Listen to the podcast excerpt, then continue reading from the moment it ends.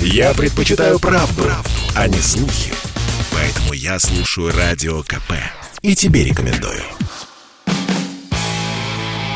Автоньюз. Совместный проект Радио КП.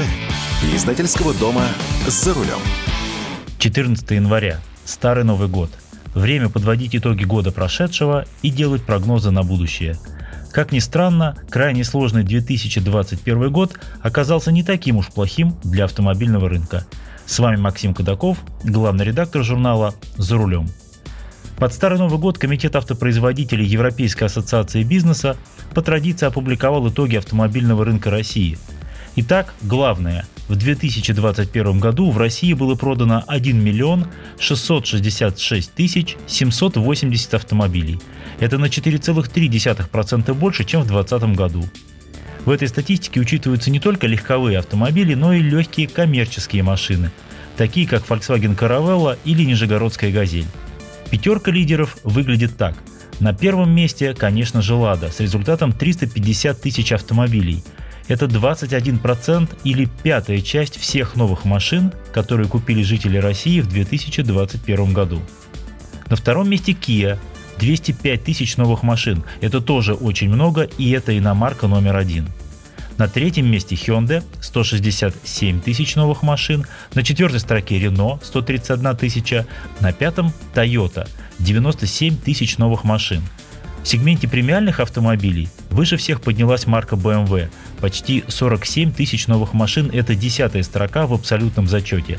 Mercedes чуть ниже – 43 тысячи машин. В индивидуальном зачете, как несложно догадаться, лидирует Vesta – продано почти 114 тысяч машин, то есть каждый 15 новый реализованный в России автомобиль – это Веста. Удивительный результат, если учесть, что Веста вышла в 2015 году и выпускаются без значительных изменений.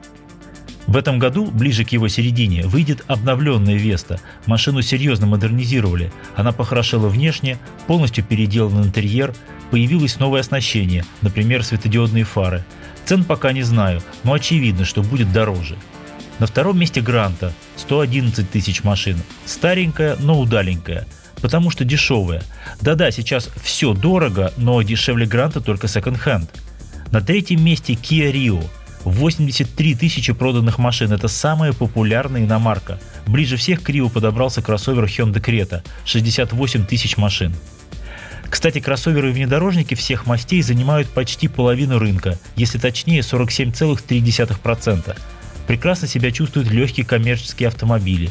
Как только люди ушли на удаленку и спрятались по домам от ковида, резко поднялся спрос на услуги доставки, а для этого нужны новые машины. Выросли даже продажи электромобилей, но в абсолютном выражении это по-прежнему мизер. Тысяча машин на всю нашу огромную страну. В ближайшее время в этом направлении едва ли что-то изменится.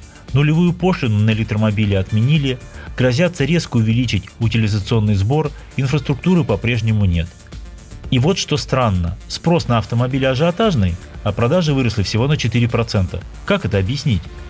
Объяснить можно уже забытым советским словом – дефицит. Весь этот год дилеры вас не обманывали. Автомобилей действительно меньше, чем они могли бы продать, а мы могли бы купить. Причины тоже известны. Кризис на рынке полупроводников, нехватка прочих комплектующих, логистические проблемы, включая недостаток контейнеров для доставки этих самых комплектующих.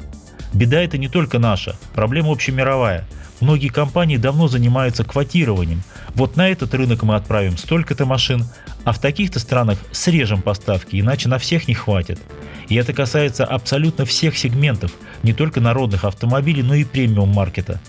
Например, марка Porsche подняла свои продажи в России на 10%. В 2021 году продано 6262 автомобиля, Распродано все, включая купе Porsche 911, которые ажиотажным спросом никогда не пользовались. Хочешь купить новый Cayenne? Приходи через год. Такая же ситуация у Bentley, Rolls-Royce, Lamborghini и у других марок luxury сегмента. И этот дефицит характерен для всех рынков.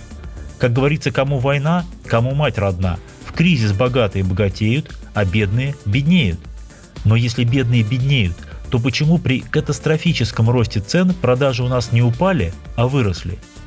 Ну, во-первых, до 60% всех автомобилей продается в кредит. У некоторых компаний эта доля уже доходит до 70%. А при покупке в кредит изменение цены не столь чувствительно, так сказать, в разовом измерении. Платежи размазываются на много месяцев.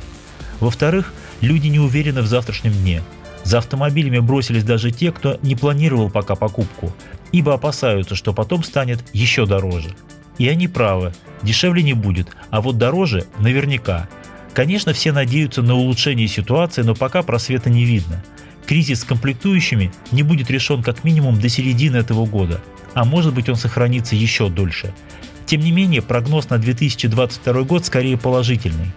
Взвешенный реалистичный прогноз плюс 3-4% к прошлому году, то есть 1 миллион 720, 1 миллион 750 тысяч новых автомобилей. Но это все статистика, а каждый счастлив по-своему. И я поздравляю всех, кому удалось в ушедшем году приобрести новый автомобиль. И очень рад за тех, кто купил приглянувшийся автомобиль на вторичном рынке. Главное, чтобы нравилось. Ну а если не купили, желаю вам нового автомобиля в 2022 году. С вами был Максим Кадаков. С Новым годом! Автоньюз. Совместный проект радио КП. Издательского дома «За рулем».